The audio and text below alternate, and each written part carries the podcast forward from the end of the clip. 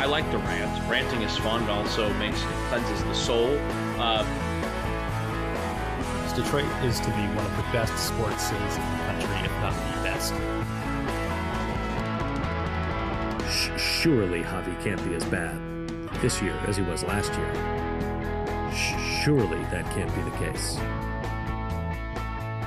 one of the worst offenses, if not the worst offense, like in the modern era of baseball. Just absolutely atrocious.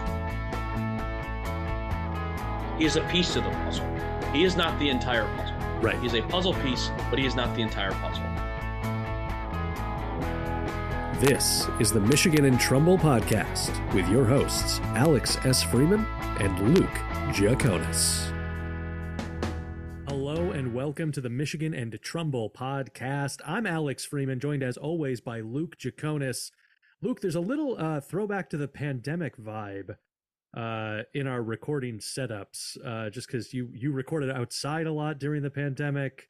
Um, I'm at my in-laws' house recording, so just it really a little throwback episode for the people that have been with the show from the beginning. Well, pandemic or no pandemic, if I can stay six feet plus away from you, it's it's a positive in my mind. I as as anyone who knows that listens to the show, longtime listeners, Alex and I do not like each other. No, Uh, we only record this out of contractual obligation. Uh, so if I can take any precautions to be as far away from Alex Freeman as possible, I will do it. Which is why I'm outside right now. Uh, not because it's a beautiful day and it's the start of a weekend. Uh, it's because I'm committing to that bit. But no, outside, beautiful day here, Naples, Florida. The Detroit Tigers are on a three-game winning streak at the time of recording this. Um, life is good. I saw the new Guardians of the Galaxy last night. Uh, maybe it? like the best Marvel movie since Endgame. Uh, lots of good things going on right now. So Endgame I'll- by I'll- Samuel Beckett. That is a niche Yes. joke. That is Yes. certainly certainly Yeah. our audience is like, oh, a Sam Beckett joke. Well, you know, our audience loves Detroit Tigers baseball and Sam Beckett. So that's pretty much forget Josh. Who, who's Josh Beckett when you got a Sam Beckett rolling around? That's a that's an Exactly. inside baseball for a little more inside baseball. That's right. Now, yeah, Luke, that's a good idea. Let's timestamp this episode because it is we are recording on Friday early evening afternoon before the Tigers play the Cardinals in St. Louis. In fact, part of why this will be a shorter episode uh, is because I have to get to Busch Stadium uh, to gotta go. see the Tigers and the Cardinals, and Luke Yeah. has to go see Rock of Ages this evening. So basically, basically having the same kind of evening. Um, Yes. that that anyone could ever dream of. Uh, Yeah. I'm gonna go. I'm gonna go from the inside environment to the outside to watch some baseball. Luke's gonna go Uh-huh. from the outside to the Outside inside to the to watch some inside. theater, Mhm. and uh, it's gonna be a great Friday evening. But yes, Tigers on a three-game win streak just swept the Mets, much Yes. to the chagrin of one Frank the Tank. Yeah, Frank the Tank Fleming. We need to do a wellness check on Frank. If I don't know if you saw, I know I posted it in the group chat, but Frank is not the vi- well and has not been well for a very long time. it has not been well for a very long time. But the Tigers certainly did not help. What's the what's the saying? Uh, one man's one man's trash is another man's treasure. Uh, Frank's trash baseball team made our trash baseball team look like we were the richest team in the land uh, after what we saw this past week with the Tigers and the Mets series. The video of him reacting to Javi's uh, second home run uh, when he just got up and just he just screamed like he there. I know Bar- Barstool is obviously it's not like your your normal nine to five job, obviously corporate job. We all know that, but imagine He- you're he's just walking like out of a he's walking out of a room in their office that is specifically set up to watch just, games. Just watch, So- yeah, yeah, yeah. The, the, the cave, the, whatever the gambling cave they call it. I don't know what the exact name is, but uh, imagine you're just like you're not like because you know there's a lot of people at Barstool that aren't on camera personalities. Like they're just like people who are just you know editing videos or like working on sound or interns just, or whatever it is. you're just a bookkeeper at Barstool you're a bookkeeper Sports. at Barstool Sports, and you're just doing your your your clerical work, and then Frank the Tank just literally comes out on like at 1.15 on a Thursday and just screams, "Baez just went up! Oh, I told you, I told you!" And you're just like, "What is my life? How did I get here?" That video was hilarious. I couldn't stop laughing, and then I just thought, like, imagine you're just like a- like you know someone who's not on camera, and you're that's what they're that's what they're used to though. But uh, now that I've detailed that bit probably for two minutes longer than I should have, uh, yeah, the the Tigers did sweep the the Mets, much to the chagrin, as you said, of Frank the Tank Fleming. Um, look, I mean, we said it last episode. I'll say it again this episode. We're recording these episodes at, in terms of positivity, the perfect time. Because every time mm-hmm. we're recording these, the Tigers seem to be on a high. And then by the time this episode drops on Monday, they'll go on a four game losing streak, which will be the most annoying thing ever. And then that would be the time you'd want to see the video because then you're going to get our most utteral, our most uh, guttural, excuse me, and like frustrating reactions. Um, so they're on a three game win streak. They beat a very good Mets team. Here's the thing the Mets aren't playing that great right now. Admittedly, mm-hmm. Frank the Tank is correct on that. They're really not playing that well. But I don't care how well, how poor you're playing. If you can beat Max Scherzer and Justin Verlander on back to back days, I will tip my cap to you, tip my cap to you, and then some, uh, because that's just a feat in and of itself. And to see the bats respond the way they did this series against the Mets was truly exciting to watch. Eric Haase came alive, Javi Baez came alive, Riley Greene had the big home run on the third game. So definitely good stuff there.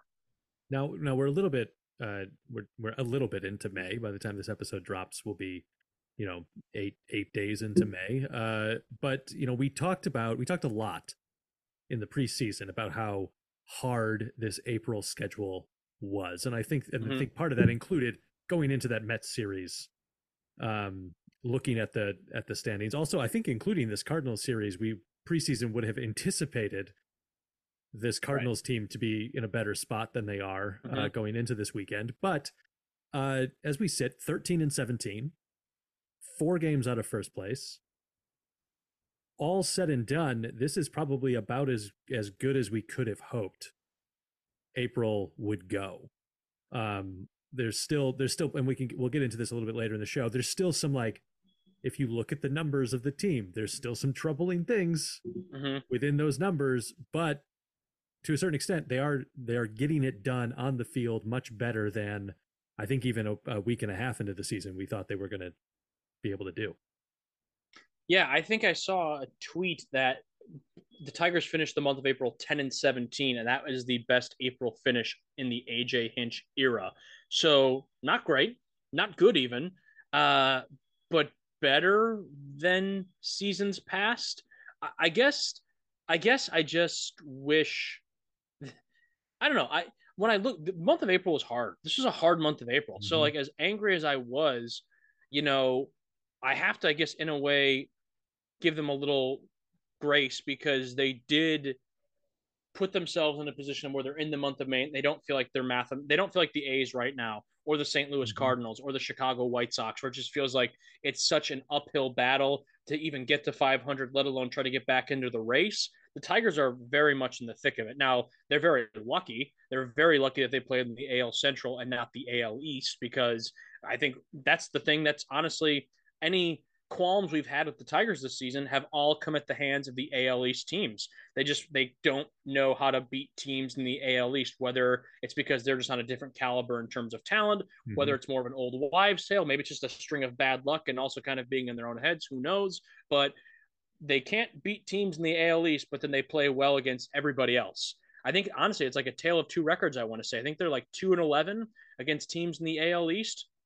And then they were like um, 11 and 3 or something against teams that are non ALEs. I'm sure I'm off by you know a couple of games there, but it's like completely night and day. So there is something to be said for that. But I, I do think that given where we were going into April, they they did what they needed to do. They treaded water. Mm-hmm. They found a way to survive, and now in theory, on paper, their month of May is way easier than their month yeah. of April. They're going to get the Cardinals. They're going to get the White Sox. They're going to get the Royals. They're going to get the Nationals. Uh, they're going to get Cleveland, and even Cleveland's not playing that good went, baseball They went right two now. of three against Cleveland in April. Exactly. So, I mean, yeah, yeah. I mean, you look at the like the way the schedule's stacked right now. You look mm-hmm. at the next six games: three against St. Louis, three against Cleveland.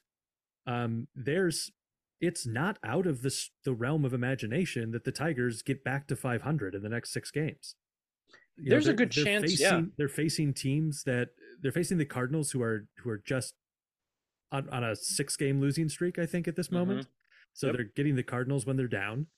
Um, and outside of the six game losing streak, the Cardinals aren't having a spectacular season. The the Guardians, they've already took two of three against this season, so they know that they Mhm. can beat the Guardians. So it's it's conceivable that they go four and two, uh, five and one in the next in the next six games. Conceivable. Now, Yeah. with that being said, we have also seen this team rattle off some losing streaks of their own already this season. Mhm. So you know who who knows what's what the situation's going to be when you listen to this on Monday. But it was conceivable as of Friday. Yeah, I, I think I think that's you're definitely you're not wrong at all. There's there's a very real chance that by the time the Guardians uh, series wraps up, that this team is at 500 or above 500 with the way they're hitting right now, the way they're pitching, the way they're playing defense, the bullpen. I mean, right now they look. I say it all the time. I know I sound like a broken record, but they look like a competent Major League Baseball team. They Mhm. really do. You have to give credit where credit is due.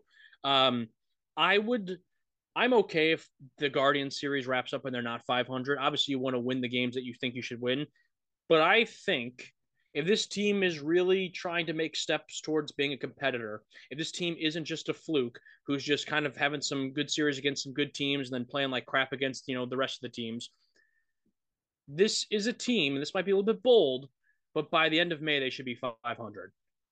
Yeah, I I mean, mean- it's by the end of May, I will give them because they're going to play some tougher teams. I think they play Texas at one point in time. I think they the play Seattle. They play Yes, Seattle, Seattle, I yep. want to say in May. So they're going to play some tough teams this this month. There's no doubt about that. But they're going to play a lot crappier teams than they the are. Nationals, the good teams. Royals, the White Yeah, the- Sox. yeah. hmm So it's it's it, I don't want to say it's time because you know this is where you can at least though if you're the Tigers if you're going to try to be a somewhat competent team and a competitive team and actually make a run at winning a wild card or hey hell how about you win the division that way you don't even got to worry about the wild cards what you know it makes your your It's- workload a little It's easier. May, Luke, and we can still talk about the division being within reach. I know it's a it's a it's a it's a bizarre feeling, um, but you got to win now. Have shown that they can at least win some games against some some some pretty impressive teams. The Mets they took some games against Milwaukee. They've taken some games against Cleveland, who's always had their number in the past. You know it's doable as long as you're not playing teams in the AL East. They seem to have a fighter's chance. So my hope and goal, and I guess we'll know about this later in the month, is I want to see by the end of May the Tigers at 500 or above five above 500. And I think given their record, or given their schedule where the teams are going to be playing, it's doable. So we'll see.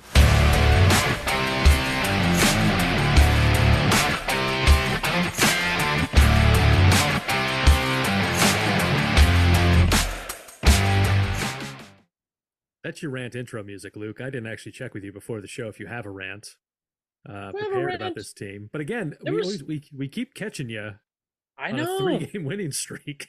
You're you're catching me. It's like when I'm in, when I'm in the middle of traffic driving to work, you're catching me at the worst time to try to sell me some Cutco knives. You really are. Um, no, you know what I would say? There was one thing that I think needs to be brought up, and it is that I. It's not really a rant. I guess it's kind of no. It is a rant in a little bit way. When you're shitty, you shouldn't be cocky. Hmm. You just shouldn't be. And we saw it with Javi Baez a couple weeks ago in the Toronto series. He was cocky as all hell, hadn't done anything the entire season, laced the ball, thought he had, you know, hit it into the moon, and then barely legs it out to get a double. Then the whole base running blunder happens. AJ Hinch pulls him aside respectfully, benches him that game. And ever since that benching, Javi Baez has just been on fire. He really has. He's been playing some of the best baseball uh, ever wearing a Tigers uniform. He didn't get benched for this the other day, and I was kind of, surprised. But Jonathan Schoop, who has, by all accounts, done absolutely nothing this season, did the exact same thing Javi Baez did the other day uh, against, I, believe, I think it was, it was in that Mets game, game one of the doubleheader. Hits a ball. He thought he had hit it into Ford Field, bounces off the top of the wall. Had he busted his ass down the box, probably could have gotten a triple out of it. I know Jonathan's not, you know, the flash by any means, but he stood there, looked at it. Now I saw some people saying he thought it was going foul. Some people thought it was going fair. I think he was posing.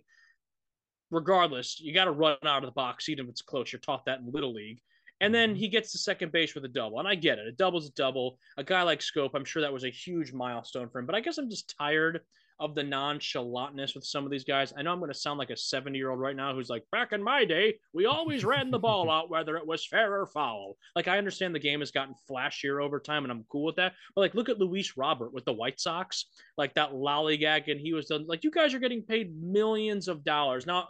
I guess you can make the argument of hey luke when you're in your job every single day do you always give it 110% every single call every single customer you have? I like to think i do. Sometimes i fall short. Sometimes that happens. But i guess also at the end of the day i'm not a major league athlete. I guess that, yeah. that would be my rebuttal to that. Like yeah this is your expectation to like if you hit a ground ball to bust your ass from home plate to first base. If I get a call, you're not my job. A, you're not making a, right. a daily check of over a hundred thousand dollars. Correct. If I get a call at my job and I tell a customer to go f off, to if I pull a succession, tell them to f off. Uh, you know, I'm probably going to get some sort of repercussions for that. Whereas here, as a major leaguer, if you lollygag it, you know, it's it's sometimes it's like, yeah, maybe we'll bench you, maybe we won't. So I just, I guess I'm just annoyed with that. It's always been there. This isn't something new. This isn't something that we've just noticed this season. It happens every single year.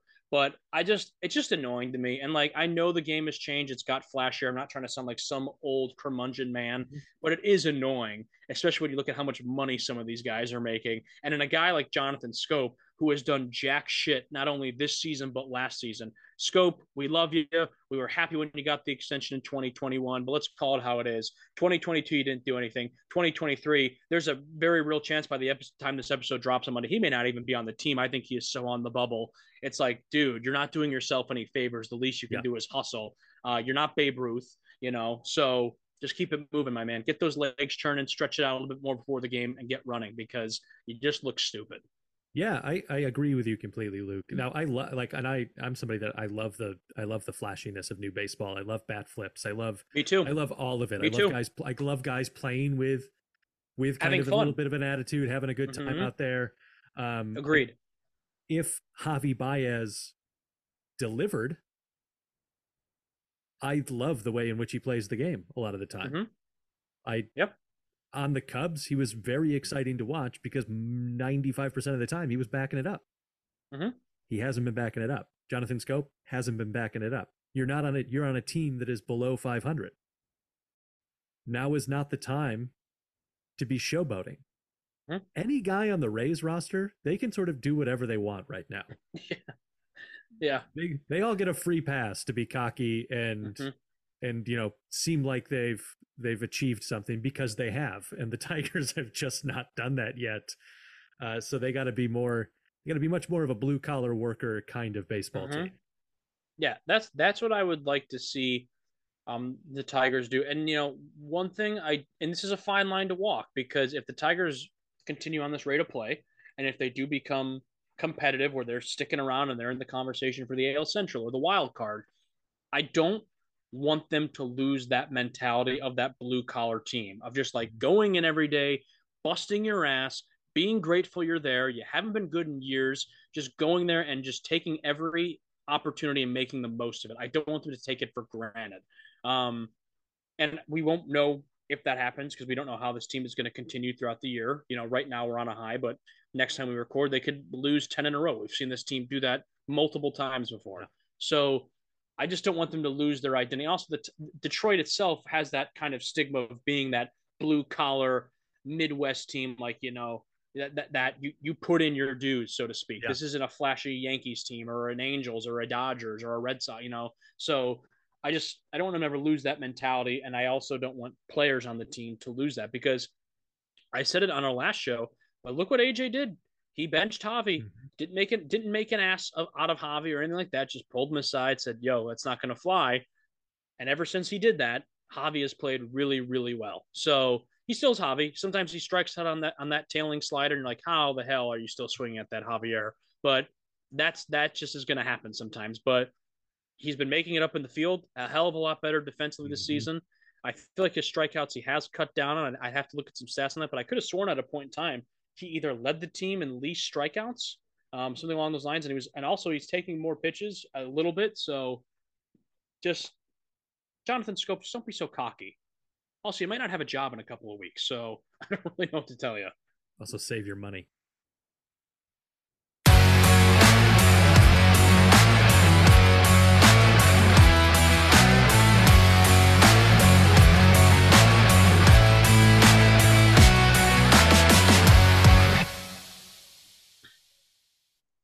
Luke, uh, we sort of talked about the the Mets series a little bit um, in the in the top part of the show, but I want to talk about it just a little bit more because obviously two two guys came back to Detroit for the first for not the first time. Max has been back, um, but Justin made his Mets debut. Justin Verlander Mhm. at Comerica Park gave up two home runs in the in the top of the or the bottom of the first, um, and then recovered from there. Through actually pitched a great game after the first inning.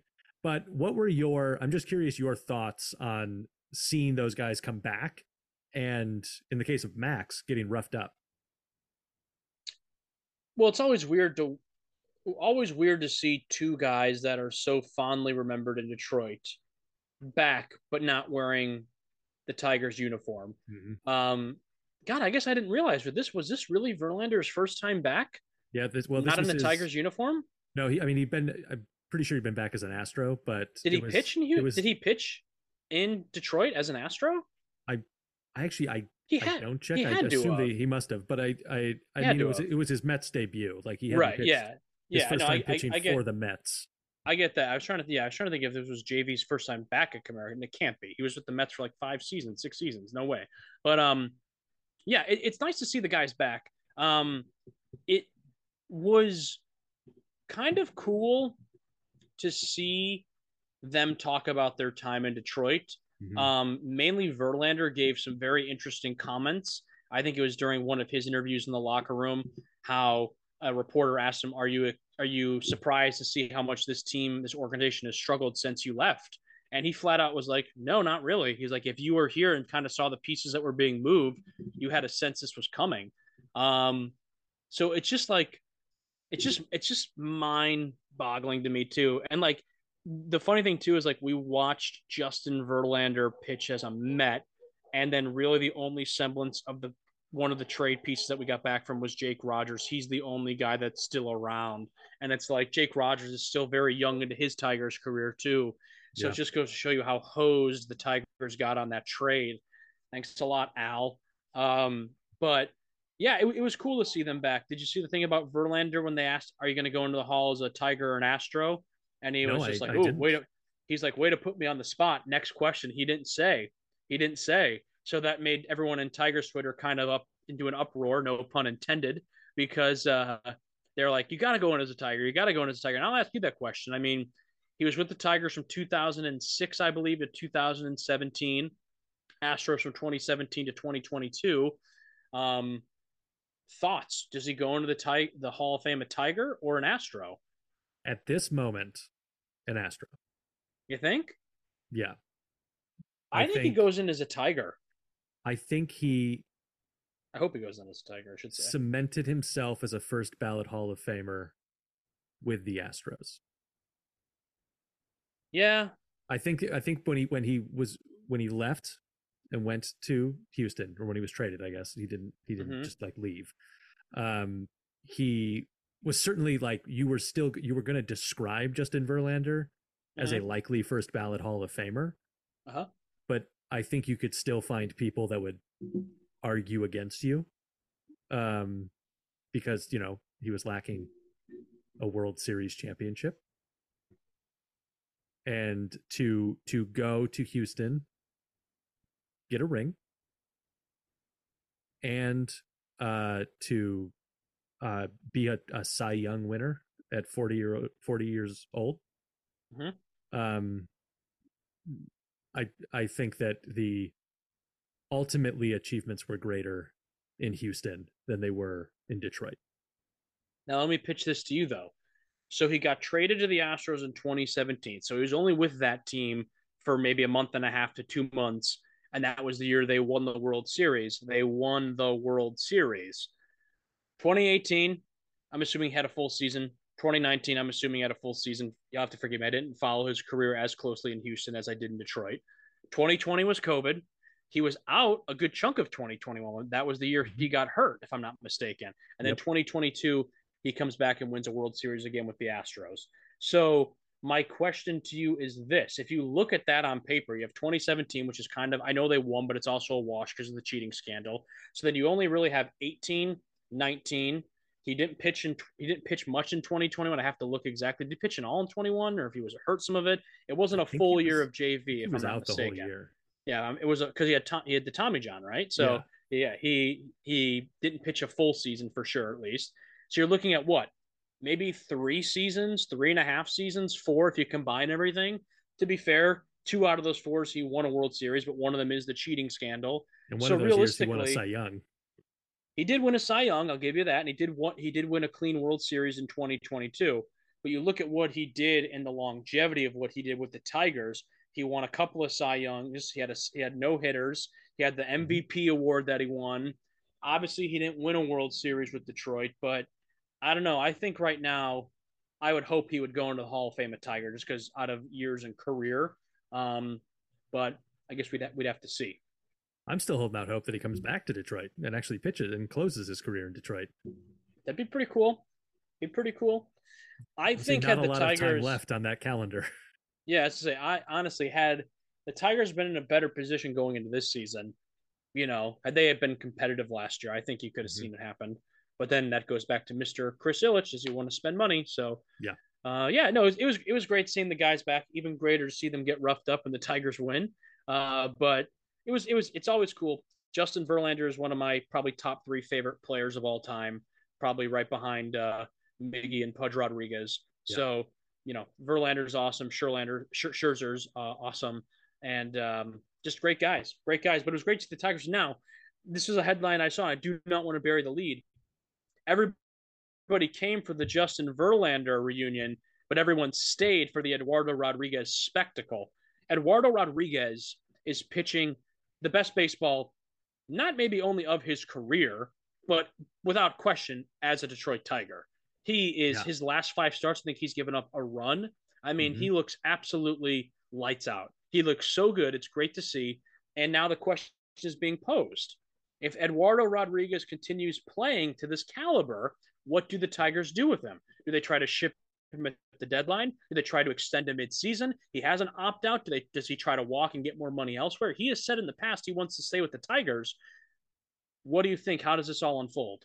Yeah, I mean that's a really great point, and I think I think it, it's going to entirely depend on how the month of May unfolds for the Detroit Tigers, mm-hmm. right? Like if the Tigers come out of May as as you talked about, we can sort of reasonably expect them to at or around 500 suddenly you're you st- you're still in the mix for the division. You're you're definitely in the mix for the wild card. Um, you're a playoff bound team, and I I think you got to find ways to add pieces that aren't move Erod. Um, mm-hmm. I don't know who you move necessarily, um, because and we'll you know we can get into this in a moment, but like no one else really having like a spectacular spectacular season mm-hmm. um, that it really is like functioning as a team. And so maybe you mm-hmm. just stand pat and kind of ride it out. Um, maybe move some of the prospect guys around to see what can happen there, but you don't want to necessarily. The team's also not in the shape that you want to like leverage your future um, for for a win now because I don't I don't quite know that it's a team that holds up when you got to go to the playoffs and you got to play the AL East uh, to try right. and get through a round. But right. it is certainly a team that like 500 at the end of May could find themselves in the playoffs. Um, and you you certainly want Erod as part of that. Yeah, that's a great point that you brought up. About there isn't there isn't an Aaron Judge or a Shohei Ohtani on this team. Like Eric Haase has come alive as of late. Javi Baez has come alive as of late. Matt Vierling is pretty consistent through the year. Um, Zach McKinstry, who mm-hmm. I'll raise my hand. I made fun of being like, why the hell is this guy here? Has actually turned out to be kind of a somewhat reliable second baseman for the Tigers. Um, the pitching still needs work. I think out of the rotation, Lorenzen is hit or miss. Turnbull has not really been good at all thus far. Matthew Boyd has been Matthew Boyd. Erod has been very, very good. Erod, I guess, would kind of be that one guy right now who is kind of carrying the team on his back, so to speak. The bullpen has been pretty solid when you look at Jason Foley mm-hmm. and Alex Lange, especially Alex Lange. He has really settled in nicely to that closer's role in the pen. Um, so it, it, it's a fair question though that since they don't really have that one guy offensively, you know, what do they do? Um, I'm hoping personally to talk, to talk AAA here for a second. I'm really hoping the Tigers call up Justin Henry Malloy soon from Toledo. He is absolutely demolishing in the minor leagues right now. I would love to see him with the major league club ASAP.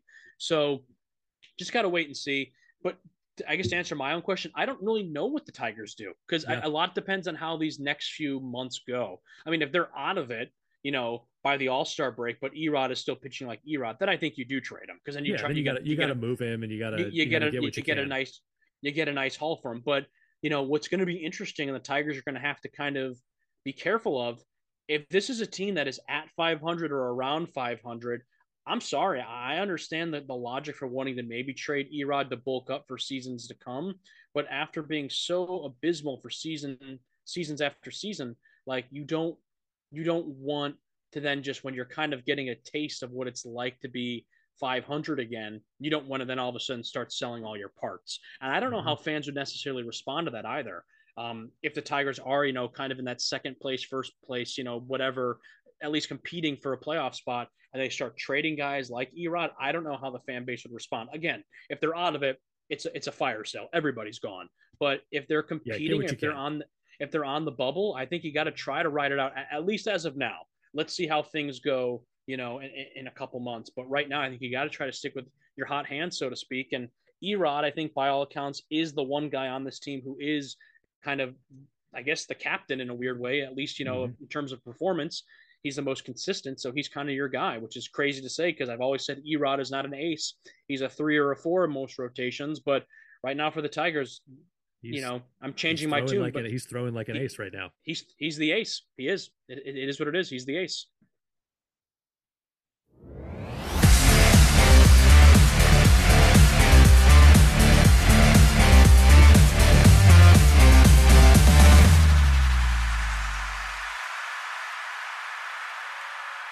I have I have flipped back and forth um, multiple times about what stat I was going to quiz you on. Um, okay in this episode, but Let's based sort of in that last conversation just now. One of the stats you look at on if we should move a guy, what kind of value we're going to get from him is this is the wins above replacement statistic. Mm-hmm. So Luke, uh, I'm going to ask you who the top three Tigers in offensive wins above replacement are. Let me ask you this question 1st mm-hmm. Do these top three Tigers have a positive WAR? Yes. Okay, good. They do. Good. They Just do. making sure. I will say, um, uh, there are about about one, so one, two, three, four, five, six, seven, eight. There are eight guys with negative wars on the ro- on the on the roster. Sounds about um, right. And they're the the rest of the guys are positive wars. Nobody has a war above 1.0. Okay. So we're still we're still chasing that elusive one. Okay. Yes. But uh all right. So let me see here. I my my initial reaction straight out of a cannon, I'm gonna give you Javi Baez, Matt Vierling, and Zach McKinstry. You got two out of the three. Matt Vierling, Javi Baez, lead lead. Uh was Matt the, Vierling was is a point third, eight. Javi Baez is point seven. Uh, third Jake, Eric Haase. Jake Rogers. Oh, good for Jake. Good yeah. for Jake. Now, obviously, Jake has played has played a little bit less, um, mm-hmm. so his his sample size is a little bit smaller. But uh, when he yeah. has played, he's he's got a 0.6 WAR. Now, uh, Luke, who has the lowest WAR on the Detroit Tigers? This pains me to say. I'm uh Schoop feels like the easy answer, but I'm gonna I'm gonna go Miguel Cabrera. It is Miguel Cabrera with a negative yeah. 0.4. Yeah. Uh, big fella it's, has it's, not been has not been hitting great this year, but he's not he's not he doesn't feel he doesn't feel liability yet in the lineup. He doesn't feel liability, but it definitely feels like it's at the point where you got to take your grandpa's keys away from him and he can't yeah. drive anymore. Like we do feel we're there yet, but um look, he didn't play at all in the Mets series. So I mean, I yeah. think it's just we're we're getting to that point now. He'll he'll definitely get a game. I wonder is have they released lineups for tonight? Are you yeah, he's in, he is in the lineup tonight. Okay, cool. That's awesome. You get to see him play. Um, yeah, I think that it's just getting kind of to the point where it's like, I think he was playing one out of every three games. Mm-hmm. I think that might now turn into like one out of every six, one up, one out of every. I don't know. I, I feel like it, I feel like it's just gonna. It could it could get longer. I don't know. Maybe maybe he starts heating it up. You know what I really want to see just once more, and it sounds like I'm like almost like spitting for a fable here. I want to see Miguel Cabrera hit one more home run. Yeah, I mean, I I do. I you know, there's certainly like obviously I'm I'm hopeful it'll come tonight or um, mm-hmm. when he when he and everybody plays at Yankee Stadium. Uh, one of the things that I think, or you know, in his final game at Comerica when we're there, that would That'd I think I would burst. I think I would burst into tears if that happened. Yeah. Um, yeah. Yeah.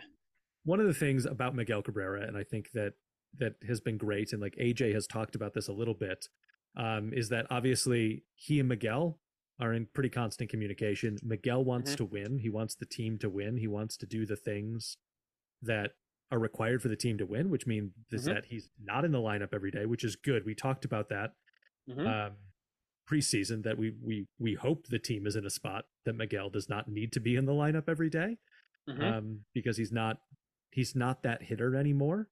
Correct. Um, he's hitting seventh tonight uh, against mm-hmm. the Cardinals, and I think that's the correct spot for Miguel Cabrera to be hitting in this lineup. But what I do think that AJ has is doing a nice job of um, is he's aware that people want to pay their respects to Miguel Cabrera, that people mm-hmm. want to come out and see him play one more time. Um, and so I do think what we're going to end up seeing is we'll see him once a series on the road, and there'll be a little bit longer stretches at home where where he sits down. So yeah. I think that like we'll see him tonight. I don't think we'll see him the rest of the Cardinals series. Um, yeah. we'll they'll they'll get to see him once in Cleveland, um, and then uh, you know it'll kind of when they come home, maybe he'll be in, maybe he won't be, depending on the mm-hmm. the matchups. He's certainly if there's a lefty on the mound, we'll probably see Miguel. But you know if they if they throw out three righties against the Tigers, maybe we don't see him. Yeah, I, I it's it, it, feels appropriate right now, and in a weird way, um, the games he hasn't been in the lineup, I haven't felt that abandonment of like, where's Miggy? What? Why is Miggy's name not on the lineup card? Mm-hmm. Like, it's almost becoming a little bit normal. It's becoming a little normalized, I guess, not seeing his name in the lineup every day, um, which has been weird. I thought it would be more. I'd be more resistant towards it, but when I watch him take his at bats, I just go, yeah, he just he doesn't have it anymore, and that's okay. We love Miggy. Um, I don't yeah. fault him at all. I'm not one of those people who jumps on the bash Miggy's contract train. I get it; it's not a great contract, but there's a lot of other issues with this team outside of that contract. Um, he's a yeah, first ballot Hall of Famer. say it again: Miguel Cabrera's contract is not the reason that this team does not have top tier yeah, talent on it. Of course, yeah, agreed, agreed. so I just think it's uh, it is what it is. I think AJ thus far he loves to change his lineups, almost I think sometimes to a fault. But uh, I think the way he's handled Miggy and giving Miggy that respect, but also letting get in some at bats has been pretty solid. And also, Miggy's still chasing some some guys for the all time hit list. So I think he's right around 3,100 hits all time. I want to say. So yeah. um, he's he's definitely still uh, definitely still got some goals. I'm sure uh, personal that he wants to accomplish. And uh, just as like just kind of for reference for everybody, if you if you go to the the stats page on ESPN and you sort the Tigers line, roster by uh, batting average, Miguel Cabrera is 13th right now, mm. uh, sitting at 13th uh, in in batting average. Okay. He's who's he ahead of? Spence? Uh, who is down there? Uh, sure. Nick Maton. Oh yeah, Nick May Nick Maton is such an anomaly. Makes some great plays on defense. Has arguably had some of the biggest hits of the season, but then just looks nine times out of ten like he doesn't know how to hit a baseball. That that about matches the average. He's hitting 156. So yeah, not great. Not but, great. But currently if, leads the team in home runs. Yeah, and leads the team in RBIs. Is he the Tigers version of Chris Davis? Maybe. Quite possibly. I mean, if that yeah. if that doesn't if that stat line doesn't sum up the Detroit Tigers roster at present, um, I don't know what does. Yeah. Because again, it, it like comes back to that that issue, right? Of like, mm-hmm. okay, if we want to hang on to Erod, yep. Who do we move at the deadline? Right. Nobody's good right. enough to get a haul that makes sense to break up whatever good is happening in the team if the team's sitting Correct. around 500 as we yeah. hit there. Like may, maybe Javi Baez, maybe you can get some, so you can get mm-hmm. a little overvalue for Javi Baez, um, because he he does sell a lot of jerseys. Um, True. So like that that's maybe the maybe the guy who can be having the season that he's having and still get mm-hmm. some some amount of return that makes yeah. it worth it. Um, but Ryan Kreidler, um, Tyler Nevin. Um, they're not even on the roster anymore, or Yeah. they're in AAA. So yeah, it's fair. Yeah, it's fair. Zach, Short, Zach Short currently has the best average um, Hey, he had a hell of a. He had such a good game. They kept him up. They, on his He was- on he was- nine at bats. he was he was all but certain going back to Toledo. Then he had the game of his career. And they're like, "Yeah, you're not going anywhere. You're staying," and he, rightfully so. right here, buddy. But So, uh, yeah, yeah. May's going to be Scott. Harris, if you're listening though, uh, Scott, AJ, let's call up Justin Henry Malloy. I think it'd be pretty sick to see him at third. So uh, let's let's make it happen. All right, Luke. Any any additional closing thoughts? I want to see the Tigers continue to play clean, concisive, competent baseball, consistent. A lot of C's I just threw at you right there. Cabrera, I want to see him at a home run tonight for you, Alex. It'll be beautiful. Um, and I right just down over the third baseline do it into do the it. upper deck. If I right into remember correctly, arms. In 2021, right after he hit 500 in Toronto, their next series they went to St. Louis and he hit a ball that I want to say bounced off the Big Mac land sign for like 501 or 502, if I'm not mistaken. I'm I think right that happened above that sign tonight. Do it. So I just Do need it, a little no, bit more loft, Miggy. You need a little loft. I want to see the Tigers continue to play the same way they played against the Mets. Play more like you did against the Mets and less like you did against the O's and the Rays. And if they continue to do that, which theoretically they should, because a lot of the teams they're about to play these next few weeks suck, maybe just maybe we go into May above 500, at 500, maybe in first place. Who knows? The AL Central sucks too. So That's true. misery loves company, and we are in the Central Division, which is just full of it. So misery, misery, misery. Go Tigers.